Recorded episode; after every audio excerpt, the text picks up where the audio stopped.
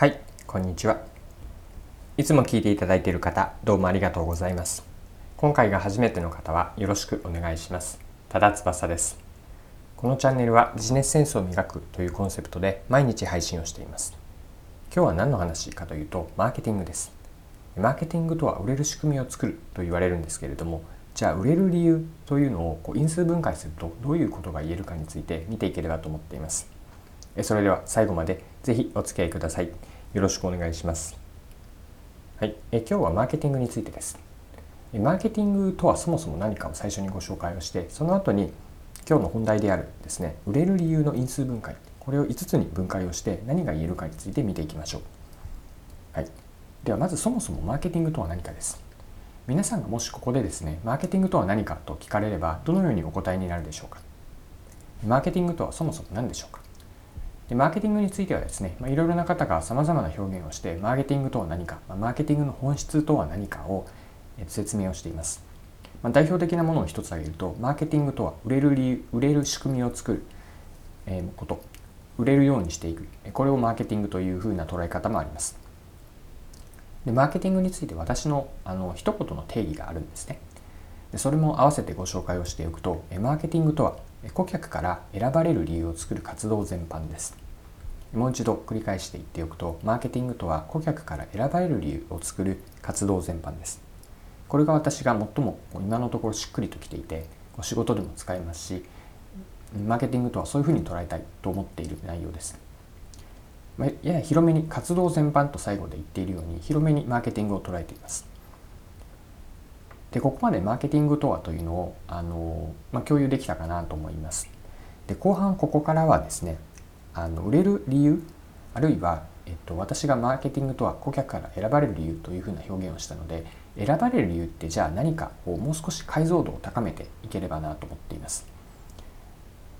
選ばれる理由というのを因数分解いくつかに因数分解していってそれをこう一個ずつ埋めていくと、えっと、選ばれる理由が見えてくるそれはすなわちマーケティングを成功させる確率を高めていくプロセスになると思います。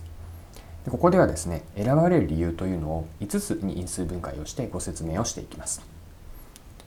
はい、では因数分解1つ目なんですけれどもまず最初に明らかにしたいのはどういう人が選ぶかです。誰がですねこう選ぶという主体者は顧客なんですけれどもじゃあその顧客って誰に答える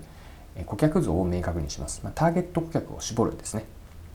でそして誰がの次にはコンテクストです。どんな状況で選ぼうとしているのか。その選ぼうとする前も、えーとまあ後も含めていいと思うんですけれどもどういう文脈でどういう状況でどういう背景においてその人が選ぼうとしているのか。この状況を理解していきます。で次に因数分解の3つ目の要素なんですけれども目的です。あるいはこうその商品とかサービスにかける期待と言ってもいいです。何のためにですね。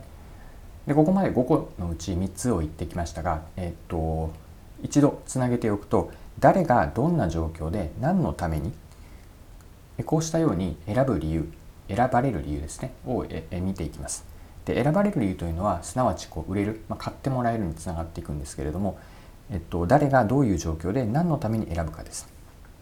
で4つ目5つ目もう少しまだ、えっと、因数分解を続けていきたくて4つ目の要素というのは何と比べてです。比較対象になります。でこれは売り手側商品とかサービスを提供する側から見ると比較されるものというのは競合にあたります。競合と比べてなぜ選ばれるのか。でこの比較対象というのは、うんと、何を設定するかによって同じ特徴でもこう強みにもなれば弱みにもなります。でこれは選ばれる理由にも通じて選ばれる理由というのはあくまで相対的なんですね。つまり何と比べてここまで見てきた4つ全てつながるんですけれども誰がどんな状況で何のためにどういう目的どういう期待を持って何と比べて選ぶか。で比べる相手にとっては選ばれることもあればもしかすると競合に行ってしまう可能性もあります。はい、で選ばれる理由の因数分解最後5つ目ですね。判断基準選択基準ですね。どう決めたか。こう決め手のうんと決め手になったものは何か。選択基準です。一つ前の何と比べてとあったんですけれどもどういうこう観点において、えっと、選んだのか。例えばそうですね。その商品とかサービスが使いやすいといったような利便性があるかもしれませんし例えばそれ以外にも買いやすかった。こうすぐ近くで売っていた。あるいはネット注文であればすぐに注文が届いた。在庫が在庫があって明日には届くといったような買いやすさかもしれません、まあ、さらにもう少し情緒的な意味合いで言うとこの商品サービスにブランドにすごく愛着がある。この企業が出すものに関しては他の検討することなくこの企業から買いたいといったような選択基準かもしれません。こういったどう決めたか、まあ、選択基準ですね。これも選ばれる理由、まあ、売れる理由買ってもらえる理由に直結していきます。はい。ここまで選ばれる理由ですね。で選ばれる理由をなぜあの掘り下げているかというともともとに、えっと、立ち返っていくとマーケティングとはから考えてきたからです。でマーケティングとはの定義を今回は私が思っている定あの一言の定義をご紹介してきてそれは顧客から選ばれる理由を作る活動全般でした。じゃあ選ばれる理由って何なのといった時に因数分解をまあ5つの要素で見てきました。最後にまとめとして5つ順番にまあつながっているので順番に言っておきますね。1つ目がターゲット顧客ですね。どういう人が？2つ目がコンテクストです。どんな状況で選ぼうとしているのか。3つ目が何のために目的とか期待するもの。そして何と比べてこれは競合にあたります。最後の選択基準。これがどう決めたか、まあ、判断基準ですね。競合と比べてその時の目的もっと前のこの状況でこの目的のために、えっと、何と比べて？そしてどう決めたか、まあ、判断基準。でこうした5つをそれぞれこう細かく解像度高く見ていくことによってそれを統合したものが選ばれるあなたが選ばれるあなたの商品とかサービスが選ばれるでそれを実際に実現して作っていくこの活動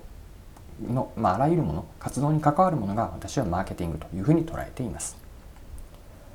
はい。今回も貴重なお時間を使って最後までお付き合いいただきありがとうございました。この音声配信はビジネスセンスを磨くというコンセプトで毎日更新をしています。次回もぜひ聞いてみてください。またチャンネル登録とかフォローをしていただけると新しい配信を見逃すことがなくなります。まだの方はぜひフォローチャンネル登録をよろしくお願いします。